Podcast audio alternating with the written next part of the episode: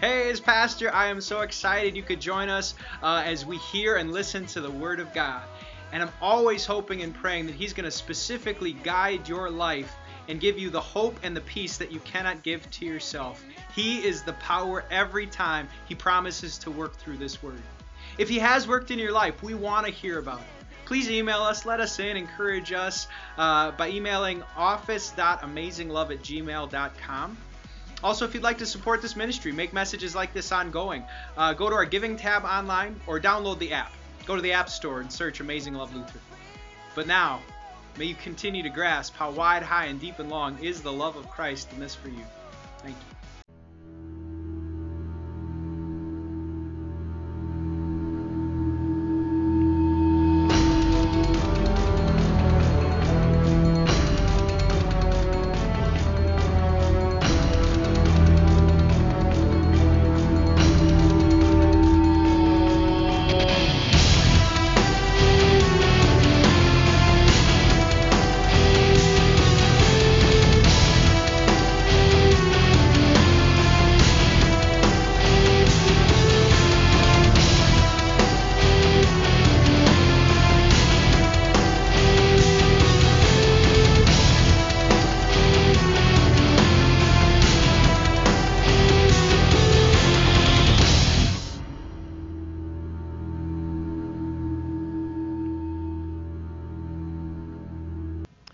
Friends gathered, life and pain are synonymous.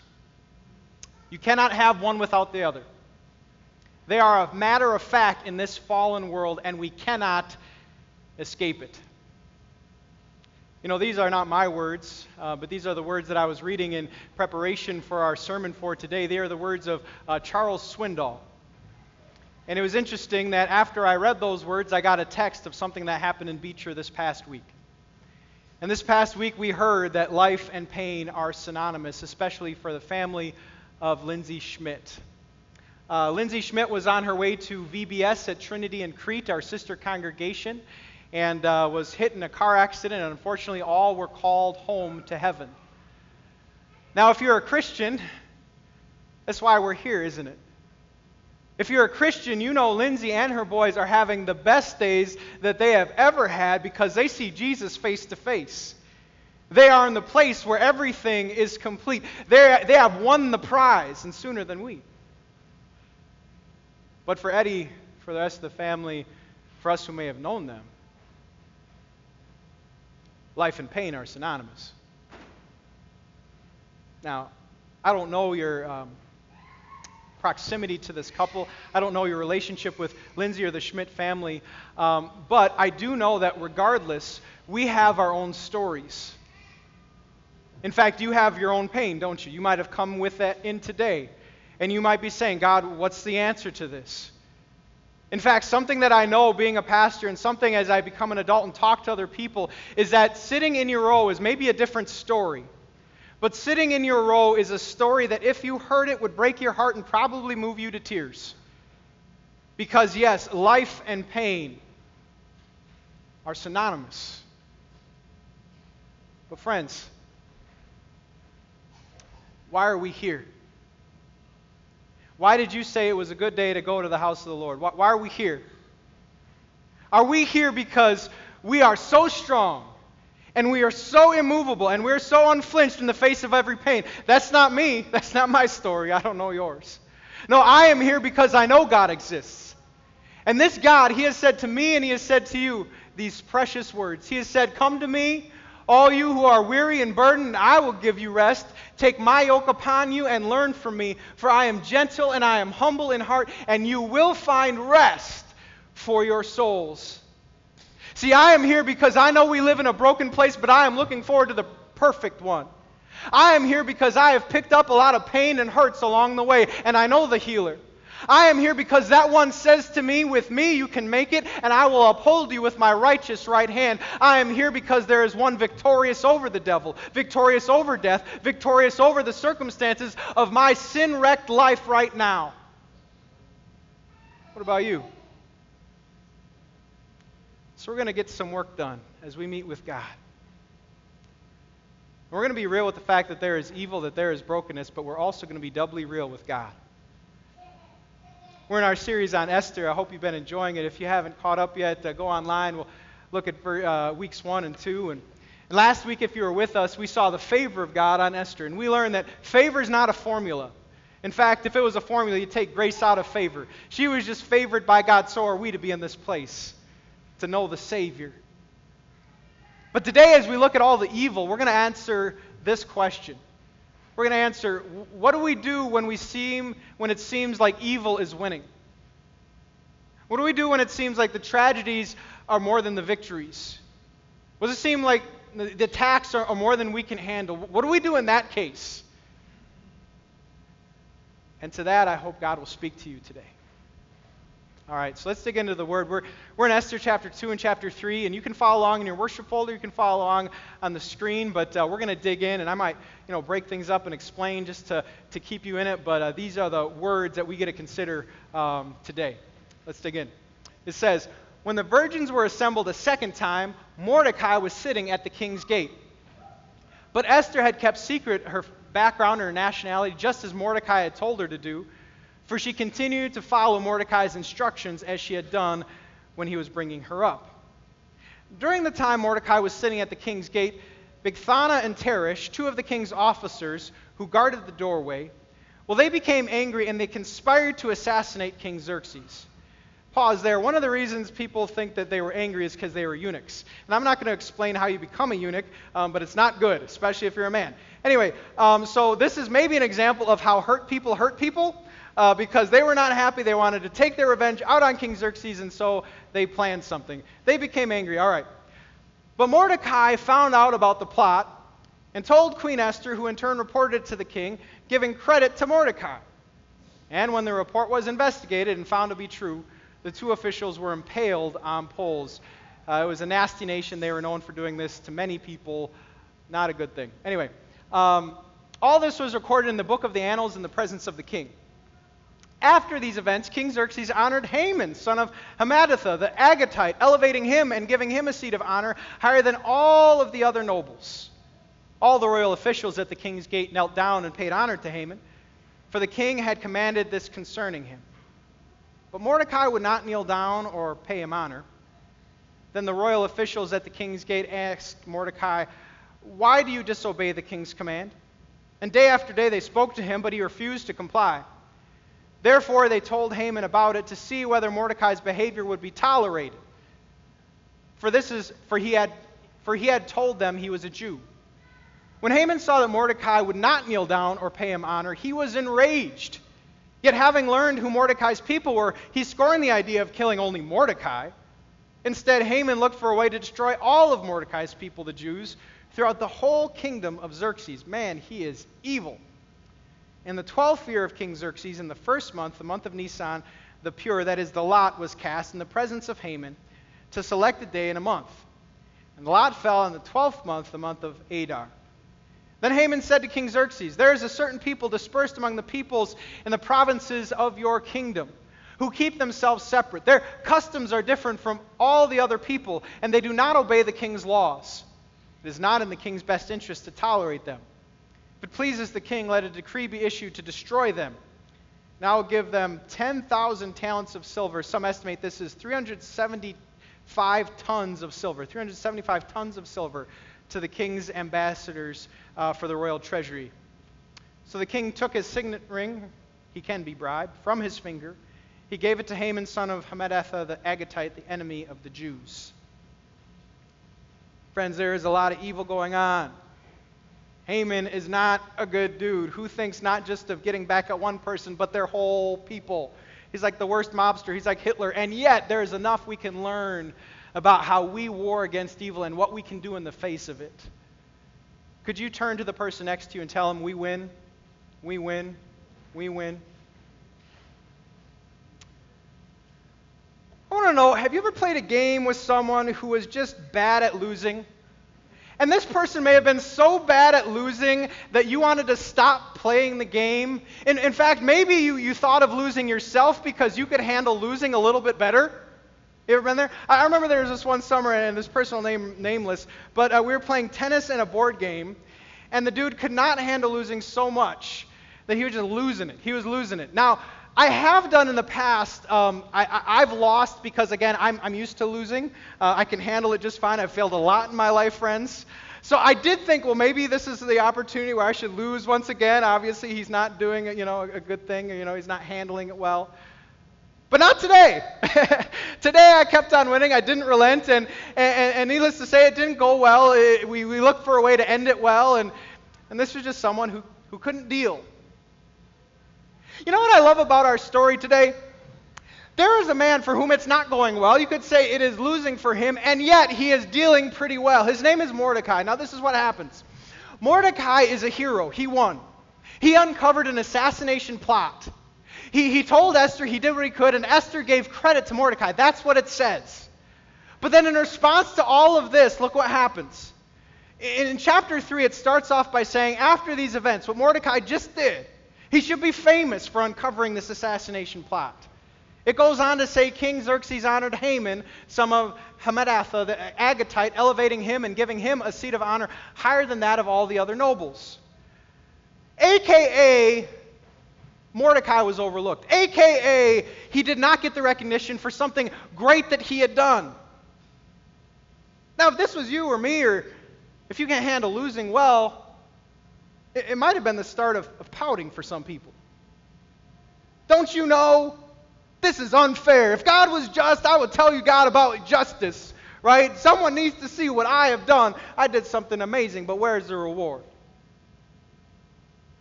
But this wasn't his attitude. In fact, we know he is still tight, he is still good with God. We know this because when Haman was coming by, he did not bow his knee. And we believe Bible commentators say the reason he did that was not because he was jealous that Haman got honored. He did that because he still reserved respect. He was still tight with God, and that was a form of worship. He would only give worship to the Lord in spite of everything that was overlooked for him in spite of a position that he should have had, in spite of the fact that it just didn't go Haman's way. And Haman is teaching us what to do when unfairness, when evil comes our way. And the first point is this we do not give up. We do not give up when it doesn't go our way. We do not give up. We don't call it a day. We don't pout. No, we do not give up. What this is called is grit, and Mordecai, I think, had it. And what we need to be drawn again, again uh, as we consider suffering, as we consider things that don't go our way, you need to see the face of Jesus. You need to see him looking at Jerusalem where he knows he's going to die, and it's going to be worse than being impaled on a pole. And you need to hear the scripture that says he set out resolutely for that place. You need to see him in court where he could have said anything logical, anything that made sense to get out of it, but he didn't open his mouth. And yet, when people said, Are you God? When people called him a king, when people put over his cross, King of the Jews, he also didn't argue with that because he knows who he was. This is Jesus when he was handed over. He could have called down those legions. And when people taunted, Why don't you save yourself? He could have zapped them, but no, he was there facing evil head on until his last breath. And he did that with grit. It took determination. It wasn't easy for him, it was not fair for him, but he didn't give up out of love for you and me. Friends, we need a little bit more of this, don't we? We need a little bit more grittiness when it comes to our walk with God. You know, sometimes I wonder how much God sits down and he looks how, how easy we are to pout. I went to Kohl's and it was on sale. I went back and it wasn't on sale anymore. They didn't even have my size. Oh. God, if you would know what they said to me, it was just not very nice. And I was just trying to order something at a restaurant, and I wasn't crabby, but they were really crabby. And I have to deal with the crabby that they gave me is not fair. And God, if you would know who I work with, right? And the expectations and what they say. I mean, these customers and that boss. I mean, God, I just need to quit. And my spouse don't even let me get me started on this one. They got problems, yo. I don't even know what to do with those problems, but they got problems. They're worse than mine, God. I don't even know what to do anymore. Do we need grit? Absolutely. We need to look at Jesus and again be reminded that He is powerful, that He can help us, that He can strengthen us just as the Spirit has strengthened Him as well. This is what we need. Not be so quick to give up. But you know, today we are going to be real with the fact that there is a devil and that this is hard and that the pressures are real. We're going to be real with that. In fact, uh, this last week I was in a pastor's small group and uh, we talked about this book, uh, great book, I recommend it 2,000 Demons and Yet No Match for My Savior. And uh, it, it, was just talking about the fact that we live in a spiritual world. And, and I, I don't know if it's common anymore to think of a devil, but friends, he exists. And friends, he's not, he's not nice. In fact, he wants to destroy you. He is vicious. He has power, right? The pastor who wrote this book was talking about his experience in the inner city Milwaukee. And his experience when someone came to Jesus, it was like after that experience, the devil would unleash all hell against that person trying to reclaim him. He, he did a stat saying that 35 people, 35% of the people that were reached were also lost once again because he believes the devil's assaults. They were reclaimed two things, two ways. And one was uh, the streets that reclaimed them, so a way of life that, that didn't lead to walking with God. And another thing that maybe we can relate more to is personal or familial failure. That things went so bad in their family life, and, and maybe through temptation or what the devil was putting in front of them, that they were so embarrassed after that failure that they didn't walk with God anymore. Yes, the devil is real. And the devil loves putting in your path things that can trip you up and things that are going to tempt you and things that are going to get you down. In fact, I don't know if you're on this level, but has anyone ever dreamed of being in heaven just so you can stop the battle?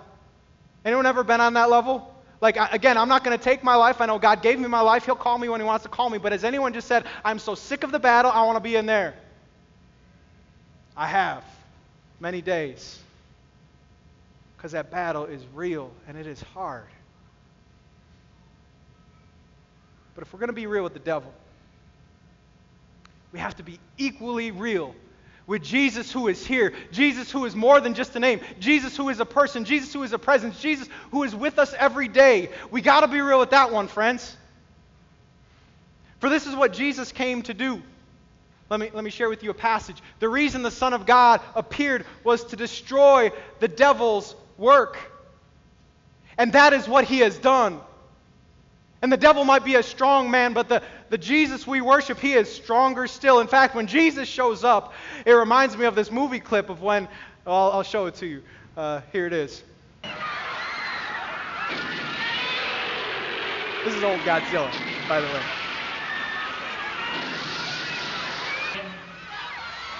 Okay, maybe the clip isn't that good, but Jesus, he is, because what we know is that when he appears, all the demons that may exist, all the enemies that exist, they go running in the opposite direction. In fact, we know the New Testament, what did he do? He drove out demons all the time. You got a legion of them in you, we're going to throw them into the pigs, and they're going to run away. Uh, the, the demons, they would ask, please don't hurt us. Our time has not yet come. Please, please, right? Because this is Jesus, who is our power, who is our strength. And evil has brought a bin of unfair evils, right? Evil has brought a bin of unfair evils. Have you ever wrestled with the unfair evils? And there's just chaos and there's pain in that bin. But Jesus brought another bin with him. It's called unfair graces. And you and I live and breathe with some unfair graces. The grace that we woke up today with breath in our lungs. The grace that the sun is shining in Chicago and we actually have nice weather for like two weeks of the year. Right? The grace that we have clothes, that we have family, that if you look hard enough today, I know it's hard, I know it's painful, but I bet you could find evidence of grace today. If you're looking hard enough, you'll, you'll deal out of that bin as much as you want. And if you're looking for it, you can be real with the fact that you have a bin of unfair graces. This is great. This is ours today. This is ours even if you're new or joining us. You know, another way to look at our battle against evil is kind of with uh, rock, paper, scissors. And uh, if you ever played rock, paper, scissors, you know, you might say, well, this is how it's going to go with the devil. And maybe I'll wake up today and, and he'll have, you know, the scissors and I'll have the paper. But maybe the next day, you know, I'll have the paper and he'll be the rock, right? You know, um, but, but what you need to know if you're in Christ is you don't play rock, paper, scissors with the devil. No, you play a different game. I grew up playing rock, paper, scissors, bazooka. Anyone play rock, paper, scissors, bazooka? This must be just my thing. Maybe I made it. I tried to mention it to my wife. She didn't know. But she did get, she caught on. She's like, what wins against bazooka? That's the point. Nothing wins. You bring bazooka out, one. Every time. Rock, paper, done. Right? When you play this game, when we war in this world and you call on the name of Jesus, you are not playing rock, paper, scissors. You are playing rock, paper, scissors, bazooka, and you got the bazooka. I just like saying bazooka. Anyway, uh, bazooka is a great name. And bazooka is what you have in God. See, yeah, the devil's real and he's got weapons and he got tools, but so is Jesus. Next point. This is what we need to walk away knowing. The devil's attacks and tools may be great, but the weapons and tools of God are greater still. See, at the name of Jesus, every demon and devil will flee. See, He has given you the sword of the Spirit that doesn't just make you a defensive player, it makes you an offensive player as you hold it close to your heart. He has given you the armor that, that shields you from the piercing arrows of flame. He, he, he knows, again, how to protect us. I love the age that we live in. Have you ever just thanked God for the, the age that we live in? And some are like, no, no, no, we need to go back to when it was. I don't want to go back to when it was. It wasn't better back then. There was sin there, it was messed up then. I like the age we live in, and you might say, well, the devil is real and people are turning away from God. Yeah, but so is God. And He's given us ministries and podcasts and music and resources so that if we want to, I can listen to 20 podcasts that are of the sermon, of the word, and fill my spirit up. I love the age we live in. I love singing a new song to the Lord. I love ministries that are going to be there to combat what, what's going on in my life, whether it be a small group, whether it be people who pray for me, whether it be real relationships with those who can walk alongside with me and, and just be there. God is real, and He's given us what we need. Let's talk a little bit more about evil.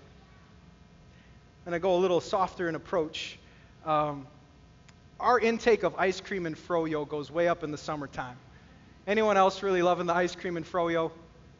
Okay. And, and while this is good, um, I do believe that if we let our youngest just eat whatever she wanted all the time, it would be ice cream and froyo. Pretty sure. Um, so there we are at Sweet Frog. In fact, uh, if you haven't been to Sweet Frog before, I encourage you to go. They have Dole Whip flavor. It's pineapple froyo. It's amazing. Um, so if you've ever been to Disney, got a Dole Whip, it is awesome. Church party after, here we go. Right? And every now and then I'm tempted not to fight the battle as a parent, right? I'm tempted, you want froyo? Here we go. Make you happy. I'll be happy too. But is it really good parenting if I let her just, whenever she wants, have ice cream? No, it's not. And so sometimes I will say you have to have two more bites of pork, two more things of veggies, and then your ice cream bar, right? Or sometimes I say we're not going to go get ice cream today because we went the last three days, right? So we're going to play it good one day, right? Just as a child needs their appetite checked, and maybe you can relate to this on some level. Here's my spiritual point. We have another appetite. It's not for ice cream, but it is for evil. And if you don't check it, if you don't say there's got to be a better way, if you don't say, what does God say about this, then we're on a bad path. In fact, that, that's the next point. We got to check our appetite for evil. Check our appetite for evil. And we learn this from looking at Haman. See, see what happened with Haman is he was mad. And, and he was mad at Mordecai, but he didn't check his grudge. No, he gave his grudge full recourse, and this is what then he sought out to do. It says, Yet having learned who Mordecai's people were, he scorned the idea of killing only Mordecai. Instead, Haman looked for a way to destroy all of Mordecai's people, the Jews, throughout the whole kingdom of Xerxes. This is a picture of evil going unchecked. Who thinks of such a devious, satanic plan? I mean, this is like Hitler. These are like mobsters. I'm not going to kill you, but your whole family, right? All because evil went unchecked. You know, something we got to be real with as we meet together, as we talk about the bin of unfair evils, is that we got evil. And I, I know that's not why you came. It, it's, in fact, not why I came. I came to talk about grace. But, but we need to wrestle our evil to the ground. And because we're all made sinful, I need to remind you please don't underestimate the power of that sinful nature. In fact, I would go this far and say that any one of us can commit any sin. Any one of us can commit any sin. You know how I know that? New Testament words. So if you think you are standing firm, if you think you are without evil, be careful that you don't fall. No temptation has overtaken you except what is common to mankind. Do you know any person can commit any sin? And so often we overlook the correlating circumstances we should have according to our evil. So often we think we're entitled to kindness, we're entitled to grace, we're entitled to God's goodness, right? That's not my understanding of evil. In fact, I grew up confessing our sins. I don't know if you guys remember this line of the confession. Let me bring it up. Every Sunday I said, For I deserve your punishment both now, both now, both now, and in eternity. Sometimes we'd like to think, but I deserve better. By God's grace, we have better, but it wasn't what we deserved. So, to check our evil, today is a day to repent. What we need to be real with is we need to be real with the days we haven't repented over grudges. Or maybe there's a path or a proclivity that you're not calling evil, that you're not stemming, that you're not cutting. We got to repent of all of these things and bring it again to the one who treats us with grace. And grace is what you and I have. We are forgiven. That's why I'm here. And God can inspire you not to be an instrument of evilness and wickedness, but to be an instrument of righteousness. To be an instrument used by God for all his good purposes. In fact, I believe the Spirit of God can empower you to do things you don't even know yet, to take you to places you didn't even imagine you'd go yet, to, to be a better person for the sake of Him and His kingdom than you even imagine. That's the Spirit of God as He changes you. That instead of hungering and thirsting for wickedness, we can hunger and thirst for righteousness as we bring this to the Lord and remember what He has done. So let us repent of our evil and instead thirst and hunger for righteousness. But there's some other reason why there's evil going on. And uh, it kind of reminds me of my senior year of prom. My senior year of prom, I was so excited to bring someone in a car, and a fast car and a nice car, but my car privileges were taken away. And that is because I did not use that fast and nice car appropriately, which I wouldn't recommend to anyone else. But it put me in a predicament for my senior prom. While I wanted to impress with a fast and a nice car, it was not available for my use because of what I had done. And what I learned is because sometimes you do one thing, you have a consequence to deal with on another end. Have you ever been there? Right?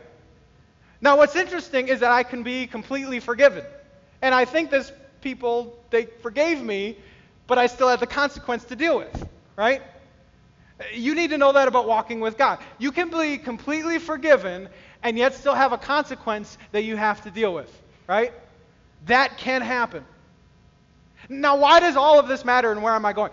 Do you know Haman would not be allowed to do any evil? Haman would not exist if someone back years ago only listened to the voice of God. Let me explain it.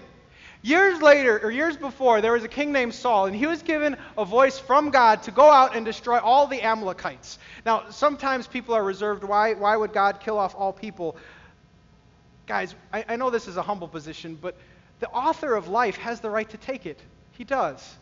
Sometimes out of his mercy and grace because he wants to party with them in heaven, and sometimes because they have already made their decision and have walked away from God. So I know it's not culturally acceptable to talk about, but I, just have this simple faith that says the author of life can take it. Well, that's what he decided to do. He said, Saul, you destroy, you wipe out. They have rebelled. Saul didn't listen. The Amalekites were left to live along with a king named Agag. Now, back to my point in Esther. Haman is what? So the king took his signet ring from the finger and gave it to Haman, son of Hammedatha, the, can you say that? Agagite. Haman would not exist, this Agagite from the king who was spared, If someone one other time would have just listened to the voice of God and done exactly what he said. So Haman is a consequence of not doing the thing that should have been done, of not listening to the Lord and then having to cope. And sometimes I wonder, friends, how many figurative Hamans live in your world because you didn't listen to the Word of God. How many Hamans are existing and, and, and wreaking havoc in your financial future, your financial reality, because you're not listening to what God tells you to do? You're not listening to the clear word of God that says, Depend in me. Depend in me. I'm not needy, but I am worthy. Depend in me. I wonder how many Hamans exist in your relationships, maybe in the form of grudges, maybe in the forms of attitudes, because you haven't put them to rest long ago. How many Hamans exist in, in family reunions? How many Hamans exist at the workplace? How many Hamans are just dancing all over the place doing their evil because we haven't done what God tells us to do? So, this is what we do. When God puts something on your heart, when He tells you something to do, we do it and we don't delay. If you know the Word of God is speaking to you over a certain issue, today's the day to stop making excuses. Stop saying some other time, but go and do it. Don't let Haman live in your house. Don't let him live in your world. You do it and you don't delay. Sometimes God also works through the Spirit. We have the Spirit in us, and, and, He informs our hearts of something that might be good to do. He puts stuff on our hearts, we say. And if it is according to God's will, if it's something that's appropriate to do, I say do that as well, and don't delay. So, this is how we war against evil. But to end, I want to give some perspective, okay? And that perspective comes um, in the form of understanding stories. Have you ever watched a story, maybe a movie, maybe something else, and then figured out, no, they're not going to die. This is rated PG, right? There's no way this hero can, can lose. This is made by Disney. Have you ever understood the story that way? Like you're in the midst of it and it's pretty intense and you're wondering. For me, it was the movie Trolls because um, I had watched it with the kids, but then we were with the nephews and they were younger, and so my brain was like racking, like, is there anything that they shouldn't see? And if you've seen trolls, you know there's these evil Bergens, and the Bergens want to eat the trolls. And I'm trying to, you know, think, you know, does anyone get eaten, and is that shown in any place? And then I remember, it's rated PG. There's no way you're going to show a Bergen tromping on a troll. Kids are not going to appreciate that. There's no way. No, they're going to be on a platter. And this is the way it's going to go down. On the platter, Branch is going to turn blue, and he's going to start singing. Yeah, because this is how the story goes. And, and they're going to talk about love being better than eating trolls. And they're going to talk about friendship. And they're going to dance. And they're going to have a ball because that's how this story ends. Do you know how the story of Esther goes? See, it might look bad right now. It might look that they might lose and, and evil might win. But, but, but we know the end of the story, don't we?